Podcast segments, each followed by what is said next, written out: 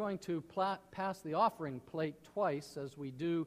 It is our desire this morning that the veil to heaven would be thin for the North Shore Community Church today.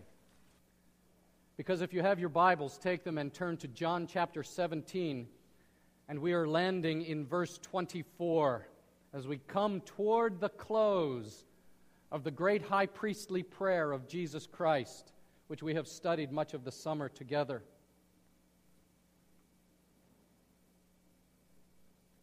And in this twenty-fourth verse, Jesus earnestly implores God his Father, and he says, "Father, I want those you have given me to be with me where I am, and to see my glory, the glory you have given me because you loved me before the creation of the world." So far, the reading of God's Word.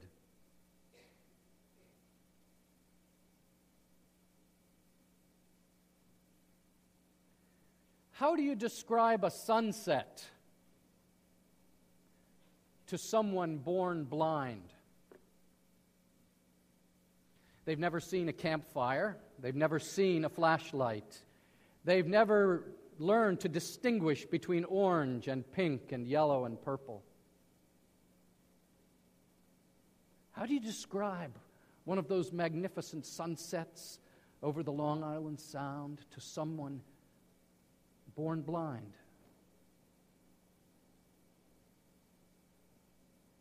Today we're going to think about heaven and the glory of Jesus Christ that he prays you and I will enter. And after reading books and articles about it this week, I do feel, as one writer said, like I'm trying to describe a sunset to my own blind eyes and to yours. I feel so inadequate. And yet I tell you, if we catch a glimpse here and there of what the Scripture teaches us, I felt this morning like I was going to explode. I did.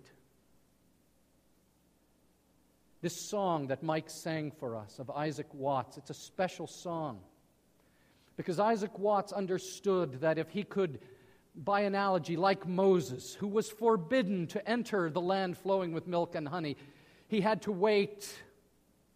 But he was permitted by God to rise up and see the land and to see that his tired, frustrated people will cross death's dark stream. They will cross the River Jordan. They will enter the promised land. And he saw it. And Watts said, if we could see it, we would be men and women of strength and of hope and of courage, even at our last breath. Oh, my friends, our sense of ownership of our own heavenly destination is very important in the Christian life. I know, I know, we've heard the conventional wisdom spoken of some people, maybe even some of you, and it's been said, well, he's so heavenly minded, he's no earthly good. And I suppose there is a generalization that can be, can be made about some people that they're so, so into the things of God that they've never really developed life skills. Oh, I suppose that might be true. But I propose to you that just the opposite is true. That the people who are the most earthly good are the people who are the most heavenly aware, the most heavenly minded. They are the people who touch this world and who change this world. And so we come to our text. And what do we find as Jesus prays in verse twenty-four? We find, first of all, something amazing, that Jesus wants you to be with him in glory. And then he's going to give you two things in glory, his presence and that very glory itself. This first point is very interesting because here Jesus says, I want. Now, some translations say Jesus prayed, I desire. But Leon Morris in his commentary says, you must not under play this word. For this is a word not of I wish, I desire, if it's possible. But Leon Morris points out that in the Greek language, this is a word of willful action. Now let me ask you parents, do any of you parents have any willful children? Any of you parents have a child who knows what they want and they want it? Now, I want it, I want it, I want it, I want it, I want it, I want it. Anybody have a child like that? We all do at some point. And I don't want to be irreverent here, but this is God the Son saying to God the Father, I want it, I want it, I want it, I want it, I want it. I want them to be with me where I am. So you are peeking into the heart of Jesus.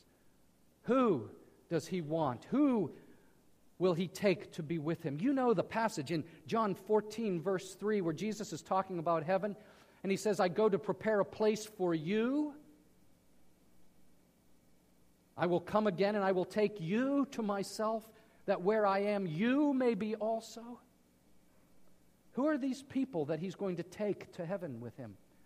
In the prayer, he tells us, to the Father, those you have given me. And so one more time, perhaps you're weary of hearing it, so one more time we have an example of the particular love of God the Father. He does not just have general love out there for somebody somewhere, but God our Father has his electing love, his particular love that he places upon his people. And so he chose Israel, but not Egypt. So he chose Israel, but not Canaan. And so, how does the, the hymn writer says um, that Jesus Christ has his elect from every nation, yet one over all the earth. Who will come to heaven? Jesus knows. Those you have given me, particular, by name. The Father knows them by name. Are you one of them? Are you one of those that the Father knows by name? Are you a worshiper and a follower of Jesus Christ? Have you been made alive? Do you have the Son? Because he who has the Son has life. First John five, eleven, and twelve. But he who does not have the Son of God does not have life. But if you have the Son of God, you have life. And this is extraordinary, at least to John Jenshko. Because when I look at myself, I say, does that include me? Me? Why would he set his love on me? Doesn't he know the dark places of my heart? Doesn't he know the failings of my life? Doesn't he know the poverty of my own faith and spirit and love? Me? Why would he want me to be with him?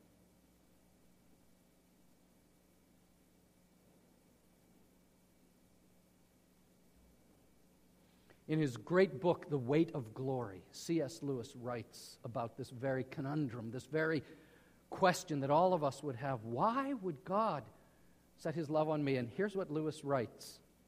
He says, to be pleasing to God. Listen to this phrase. To be a real ingredient in the divine happiness. That's a, a human being that actually makes God happy. To be a real ingredient in the divine happiness, to be loved by God, not merely pitied, but delighted in as an artist delights in his work, or a father in a son, it seems impossible. It seems, Lewis says, like a weight of glory that we can hardly sustain. And then in his inimicable style, Lewis writes of the church, but so it is. You, in Christ, are a delight, a part of, an ingredient of God's happiness, his good pleasure. He delights in you. And And frankly, given how unlovely we can be, this is amazing. I mean, there are probably some people in this room with a with the classic superiority complex who view themselves as, you know, I'm God's gift to women. I'm God's gift to men. And I have a deep awareness of my own personal greatness. But most of us are not like that. Most of us are aware of our flaws, our sins, our failing, and we do feel awkward and unlovable, and we think of other people and even of God. If you really knew me, you would reject me. Have you ever had that thought? If you really knew me, you would reject me. But Jesus is so different from that impulse inside of us. We actually have impulses inside of us to reject and condemn and look down and push away other people. You know what I'm talking about. But Jesus, for his people, he is not like that. And he says, I want you to be with me where I am. And after he says that he wants us to see his glory, again, it's not the, the, the grounding of this. Look at the verse. The grounding of this is not because they are so special. But what does he say?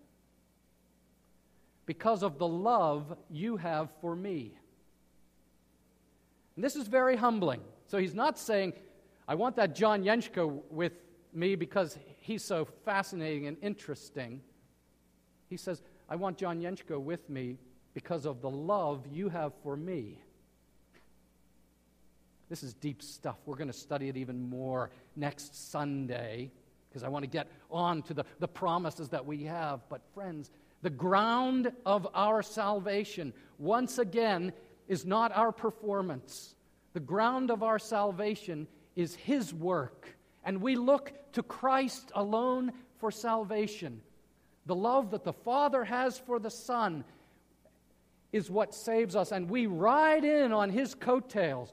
We ride in receiving the love that the Father has for the Son. And so, like I've said several times, I might doubt for a moment that God loves me, but I can never doubt. Can you ever doubt for a moment that God the Father loves his Son, in whom he is well pleased?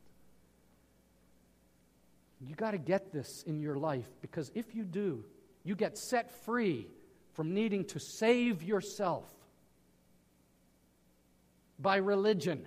You see, the big problem with man-made religion is what? It's this deluded idea that if I go through enough ritual, if I perform well enough, I will save myself. And you can't, you can't, you can't. It is the love that the Father has for the Son that is the ground of our salvation here. It is the work of Jesus Christ. We spoke of his active obedience. Remember that? His active obedience, that he completely fulfilled the law where Adam failed and where Israel failed and where I failed and you failed. He completely kept the law. That's his active obedience, perfect and righteous. And his passive obedience. Have you learned that term? That is the obedience of Christ unto death, where he surrendered himself to the cross to receive the punishment that I deserve as our substitute, the righteous for the unrighteous, my substitute. And the Father is pleased with him, an acceptable sacrifice. And the Father raised him from the dead and took him into glory, and now he says he wants to take his people into glory. Is this your confidence today? I hope that it is. North Shore Community Church, he wants you. Dare to believe this. You are an ingredient in the happiness of God because of Jesus. Now, the second point of my sermon is this. Jesus is going to give you the most amazing experience in heaven. What is that? His presence and his glory. His presence and his glory. Where does the Bible describe for us in detail what heaven will be like? Well, that's a trick question. Because in a very real sense, nowhere. The Bible does not tell us a lot about heaven. Oh, oh, sure, but Pastor John, you must not have read your Bible. There's, there's quite a list of, of allusions to heaven. Why didn't you read about the streets of gold? Haven't you heard about the marriage banquet? Didn't you know there's a throne surrounded by a rainbow with a sea of glass, clear as crystal? D- didn't you know that there's an absence of all death and weeping and tears and sorrow and regrets? Why, those things are gone. Pastor John, didn't you know about that? Well, okay, thank you very much. Yes. But those are just hints.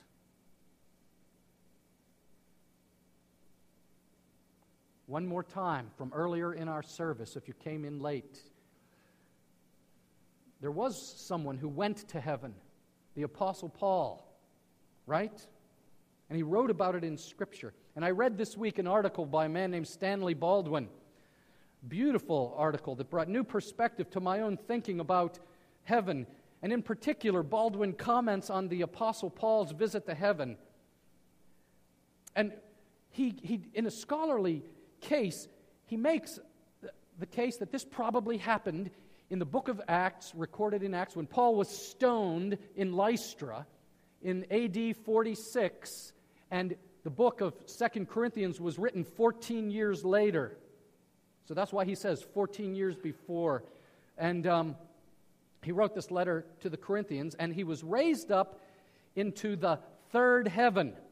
Now, what in the world is that? The third heaven. And I think what, what you have is the first heaven is the atmosphere, you know, where the birds fly and the airplanes fly, and uh, that's the first heaven. Then the second heaven are, are the stars and the galaxies that fill the universe. But the third heaven is the paradise of God, outside our universe, but real, the abode of God, the place where He dwells. And Paul was caught up there into the third heaven. And I'll read it again, Second Corinthians twelve. It's on the back of your sermon outline. We heard it earlier. Paul is almost confused as he writes. Repetition is good. I'll read it again. I know a man in Christ who fourteen years ago was caught up to the third heaven. Whether in the body or out of the body, I do not know. God knows. And I know that this man was caught up into paradise. Paradise, it must be the third heaven. Whether in the body or out of the body, I do not know. God knows. And He heard things that cannot be told, which man may not utter. On behalf of this man I will boast, but on my own behalf I will not boast, except of my weakness. Though if I should wish to boast, I would not be a fool, for I would be speaking the truth, but I refrain from it, so that no one may think more of me than he sees in me or hears from me. So to keep me from becoming conceited, because of the surpassing greatness of the revelations, a thorn was given me in the flesh, a messenger of Satan to harass me, to keep me from becoming conceited. Now, I don't know about you, but if I was a, the Apostle Paul's buddy, if I had been Luke or Barnabas, I would have always had my elbow. Come on, Paul. You can tell me. What was it like? Come on. You don't need to tell. What was it like? What did you see? What did you hear? Come on. And you know what he would have said to me? He would have said, I can't. And I won't. And he would have said, I can't for two reasons. First of all, he would just say it's against God's law. It's against the law. It's unlawful. A man may not utter the things that I've seen and heard. And it's the language of prohibition. Why? Because God knew for some reason it would not be beneficial to His people, yet to behold it with unveiled eyes. But secondly, just according to verse four, it cannot be told. Why? Because as Stanley Baldwin said, it's like trying to describe a, a sunset to a blind person. I can't do it. And then he said, I won't do it. because I would become conceited. Because what I have would make you think more of me than you should. I won't. Okay, I just want to make all that clear, because now we come back to our text in John seventeen twenty-four and this prayer of Jesus. And even though what we know about heaven is limited, still, Jesus does give us these beautiful peeks into our future experience in heaven. And what does he say? He says two things. I will give you my presence, and I will give you my glory. Father, I want those you have given me to be with me where I am. And so I want to ask you today, what do you think is the best thing about heaven? All the gold? I like money. The feast? Oh, you know I like food. The absence of regrets, the total dis- dissolving of my sins, won't that be wonderful? Which is the best of those? None of them. The best thing about heaven will be Jesus. The presence of Jesus. I am taking them where I am. His embrace, His welcome, His delight, your fellowship, sweet fellowship with Him and the Father, with the with the atmosphere of heaven, which is the Shekinah glory, the Holy Spirit Himself, the very atmosphere you breathe that keeps you alive forever. But the best thing will be Jesus, face to face.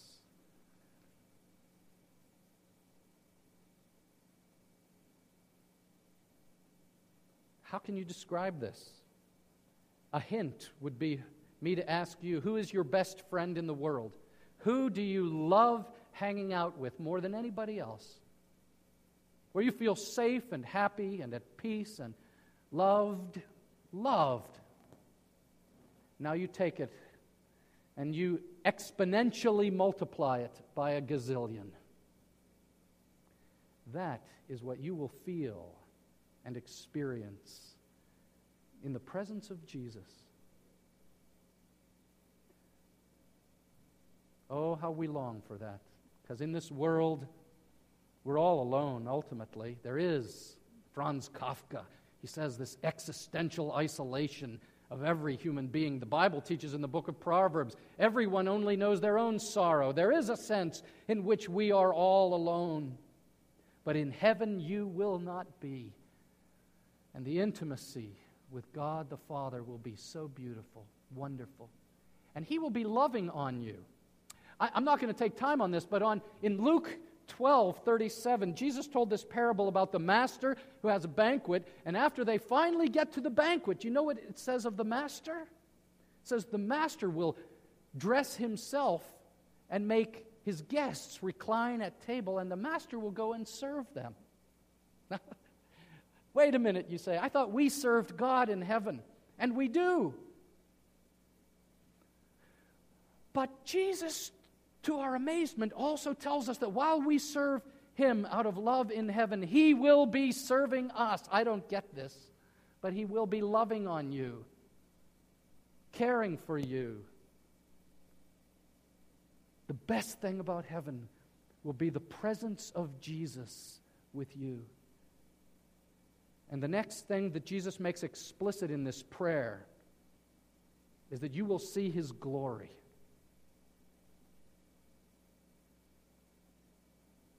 Do you remember at the beginning of our study, we camped out on how Jesus Christ was so committed to the glory of God the Father? Remember that?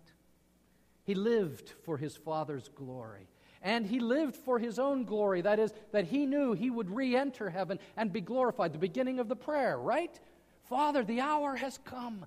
Now glorify your Son with the glory I had with you before the world began. Right, that's the beginning of the prayer. And now we come full circle, and He is going to enter again into His glory. But now at this time, He says, I'm not coming alone. And who is it that's riding on the coattails of Jesus? you and I are going to behold his glory. And now the New Testament tells us time and again the beauty of this and the effect of this. Listen to First John three, verses two and three. Beloved, we are God's children now, and what we will be has not yet appeared, but we know that when He appears, we shall be like Him because we shall see Him as He is. What's He talking about? He's talking about the transforming effect of seeing Jesus Christ in His glory face to face and what it will have on you. I miss Mike Devine. You know, Mike has moved to Chicago. Whenever I had a question about science, I would call Mike. I should have called him. What is that process when you put the magnet, the magnetized plate in the, the tub of, of acid, and then you turn on the electricity and it just pulls all the impurities out of it? What is that process, some of you scientists? Is that annealing or something like that? I don't know what it's called, but they flick the switch and all the impurities are drawn out by some magnetic force.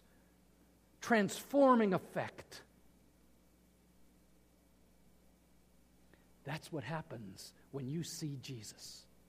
All your sin, the dross, you see, the dross departs.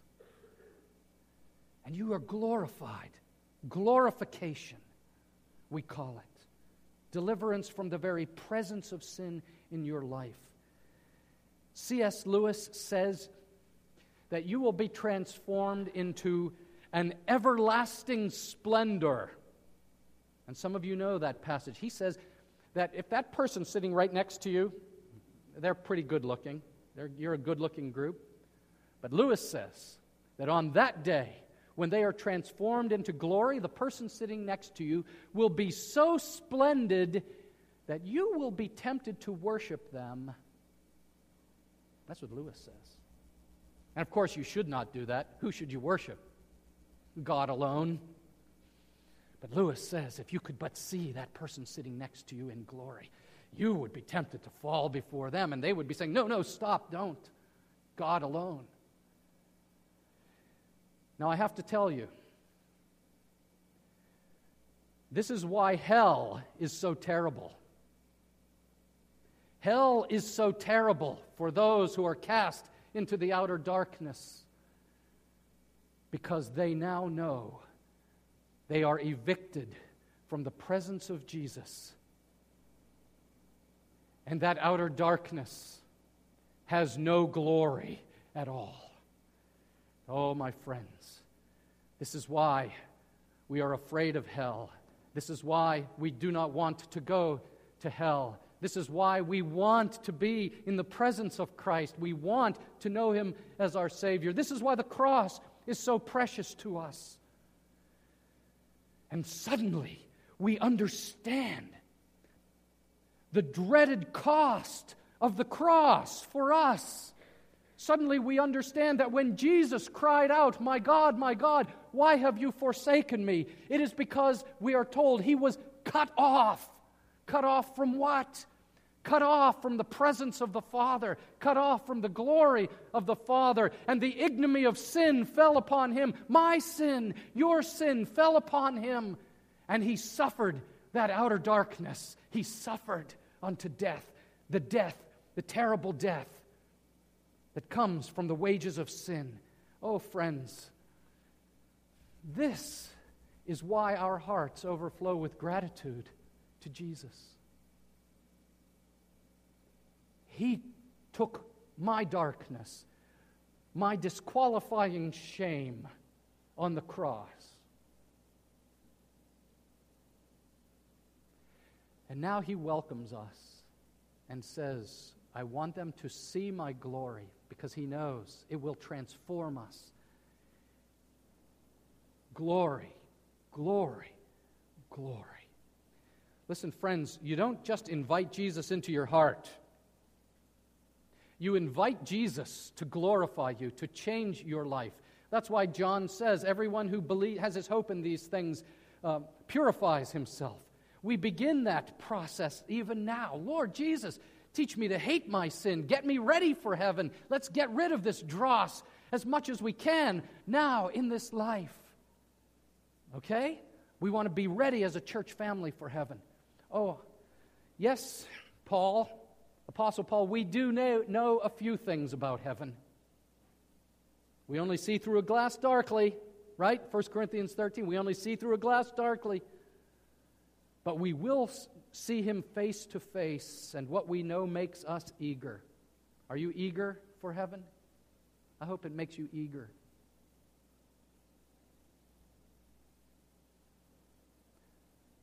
Paul says, "For I consider the sufferings of this present time are not worth comparing with the glory that is to be revealed in us."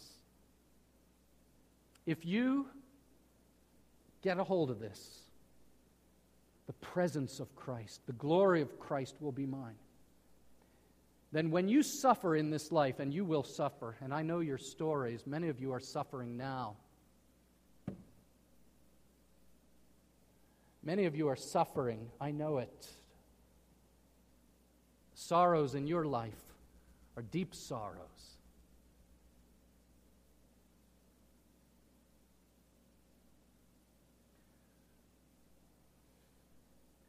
But they are not worth comparing to the glory that will be revealed in you in Christ Jesus. So that is your hope, and that is your strength, and that is your witness. And you have friends who are atheists, and you have acquaintances who think when you're dead, you're dead. But not you. Don't be ashamed. Don't be timid, but be sure to say, not me. When I'm dead, I'm with Jesus in heaven. And I believe that. Do you believe that? And I'm going to experience his unveiled presence. That is his gift to you. I will close with a short reading from the very end of the Chronicles of Narnia. Parents, have you read the Chronicles of Narnia with your children? The final book is called what? The Last Battle. And in the last chapter of The Last Battle, the children on a train suddenly hit a bump, and they hear a trumpet blast, and they are brought to the edge of heaven. And Lucy, Lucy, the star of the book and of the series, she says, "Listen, we must all go up." And they found themselves all walking together, and the great bright procession it was, up toward mountains higher than you could see in this world. And there were forests and green slopes and waterfalls and orchards, one above the other going up forever. And the light in front of them was growing stronger. And then she forgot everything else. Because Aslan, who is Aslan? Jesus Christ, the Christ figure. Because Aslan himself was coming, leaping down from cliff to cliff like a leaping cataract of power and beauty. Eventually, Aslan turns to them and says, "You do not look as happy as I mean for you to be." Lucy said, "We are so afraid of being sent away, Aslan, and you've sent us back into our own world so often." "No fear of that," said Aslan. "Have you not guessed?" Their hearts leaped and a wild hope rose within them. "There was a real railway accident," said Aslan softly. "Your father and mother and all of you are, as you used to call it in the Shadowlands, now dead. The school term is over. The holidays have begun. The dream has ended. This is the morning." And as he spoke, he no longer looked to them like a lion, But things that began to happen after that were so great and beautiful that I cannot write them.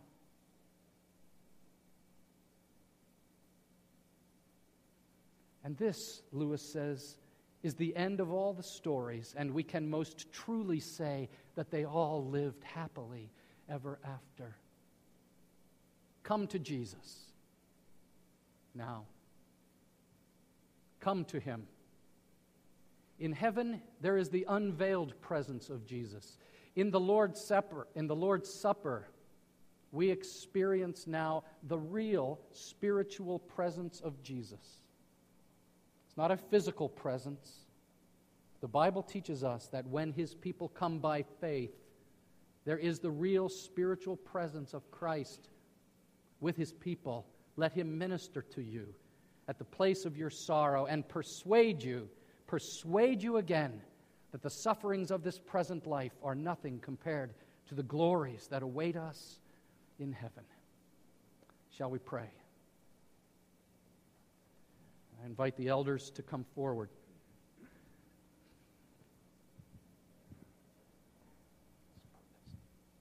Our Father, we do invite you to place in us hunger,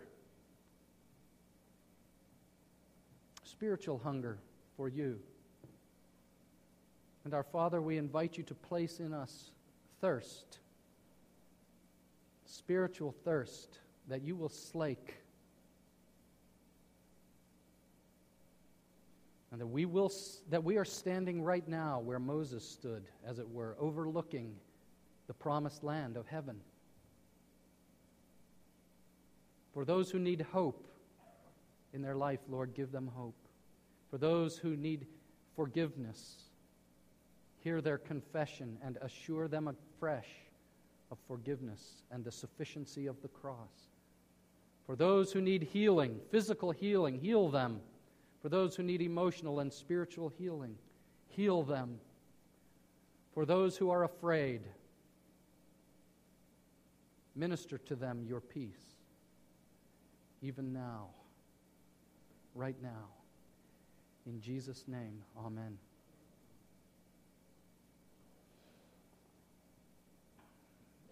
If you are a baptized member of the Church of Jesus Christ, it doesn't have to be our church, but if you belong to a church that preaches what we preach here, we welcome you to come to the Lord's table. If you're not, it's a, we're still glad you're our guest. There are prayers you can pray. They're printed in the bulletin that you can pray and just pass it by. We want you to feed. We want you to come and feed, church, on Christ. Our Lord Jesus, on the night he was betrayed, took bread, and he broke it, and he gave it to his disciples, as I, ministering in his name, give it to you. And he said, "Take, eat, this is my body, which is for you. Do this in remembrance of me."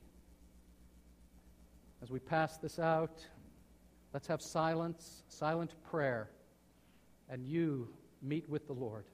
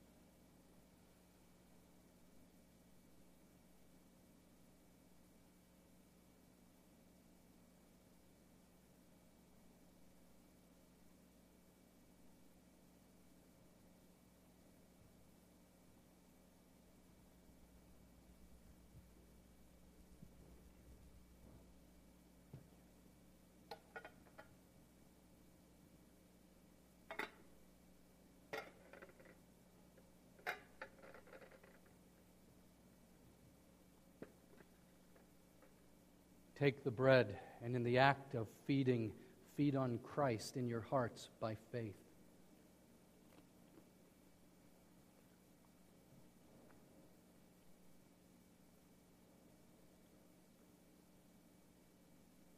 We thank you, our Father, that you're ministering to us right now. We pray not only would you minister to us, but would you lift up our eyes to heaven to see you and to worship you in truth and in spirit. Amen. In the same way, after supper, our Savior took the cup when he had given thanks, and he gave it to his disciples, and he said, "This cup is the new covenant in my blood, which is shed for many. Do this in remembrance of me."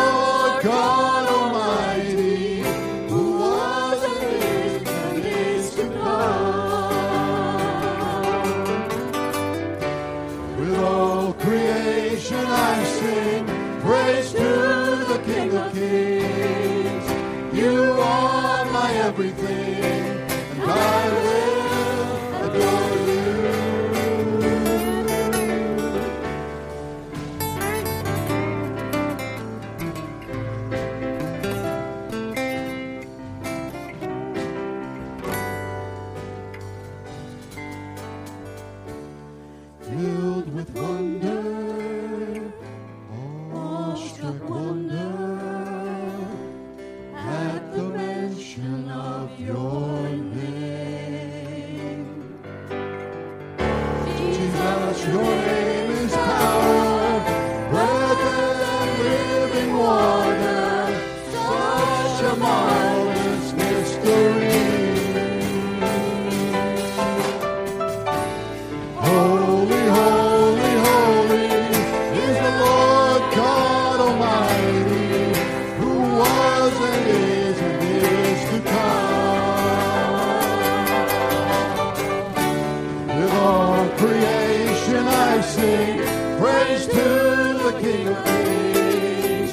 You are my everything, and I will adore you.